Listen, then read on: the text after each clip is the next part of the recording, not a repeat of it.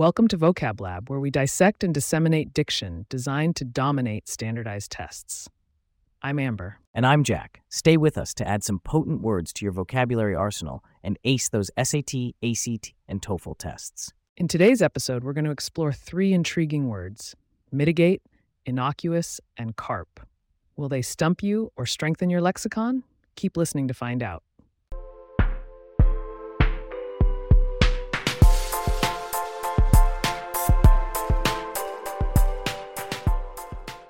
Let's kick things off with our first word mitigate.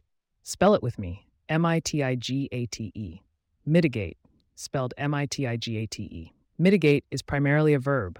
Mitigate means to make less severe, serious, or painful. It could also mean to lessen the gravity of an offense or mistake. A handy trick to remember this is by linking mitigate with mild because you're making something intense become milder. Sometimes people confuse mitigate with irritate because they sound a bit similar. However, they mean quite opposite things. The etymology of mitigate comes from the Latin mitigare, which means to make soft, to soothe, or to appease. Now let's use mitigate in two sentences. The government took measures to mitigate the economic impact of the pandemic, and after the argument, she offered an apology to mitigate the tension. Moving on to our second word, innocuous. Spell it with me I N O C U O U S. Innocuous, spelled I N N O C U O U S. Innocuous is an adjective. Innocuous means not harmful or offensive. When you break the word down, in often means not, and noku relates to harm, like in the word noxious. So think of innocuous as not harmful.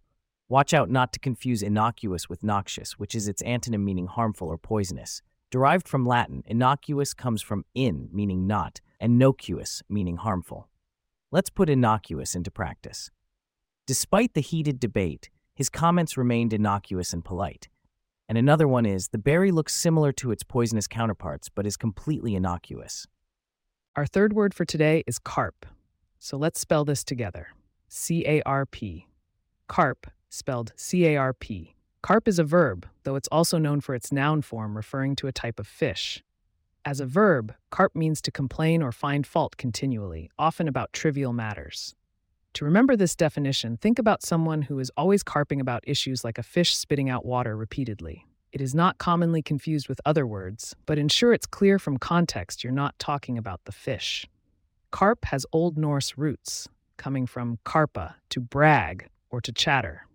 Using carp in a sentence, he has a tendency to carp about the weather, no matter what it's like. And another, her colleague would carp at any new proposals without contributing ideas of her own. Now, let's have some fun with a fill in the blank quiz. I'll say a sentence with the word blank, and Amber will fill in with the right word. Ready? Here's the first one.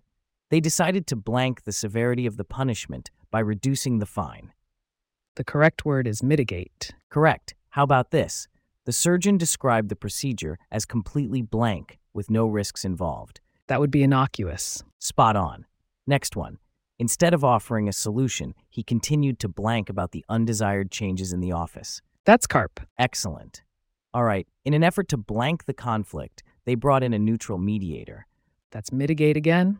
Right. It seemed like a blank remark, but it was actually laden with sarcasm. Innocuous fits here. And for our last quiz question, during the meeting, she couldn't resist the urge to blank over the decision making process. That's an easy one, Carp. Fantastic. Don't go anywhere, as we're about to refresh your memory on some stellar words from our last episode. Curious about how to wield the words duress, pulchritude, and presumptuous? Keep listening.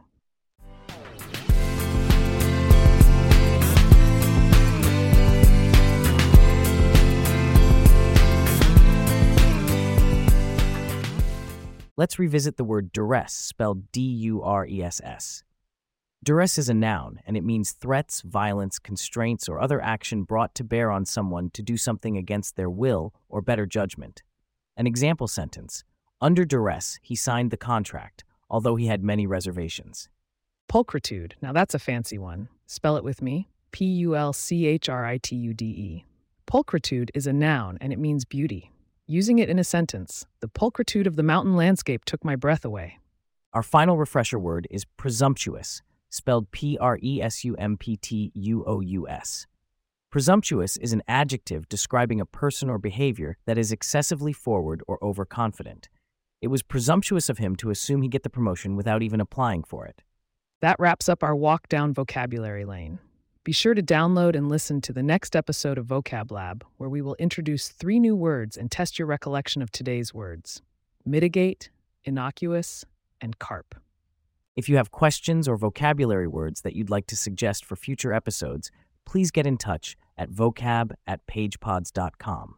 Our email address is also in the show notes. If you like the show, be sure to subscribe on your favorite podcast app and consider leaving a review so that others can learn more about us.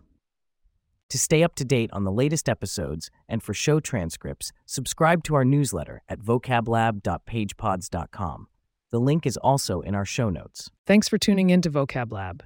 Keep studying, and we'll keep helping you build a powerful vocabulary. Until next time.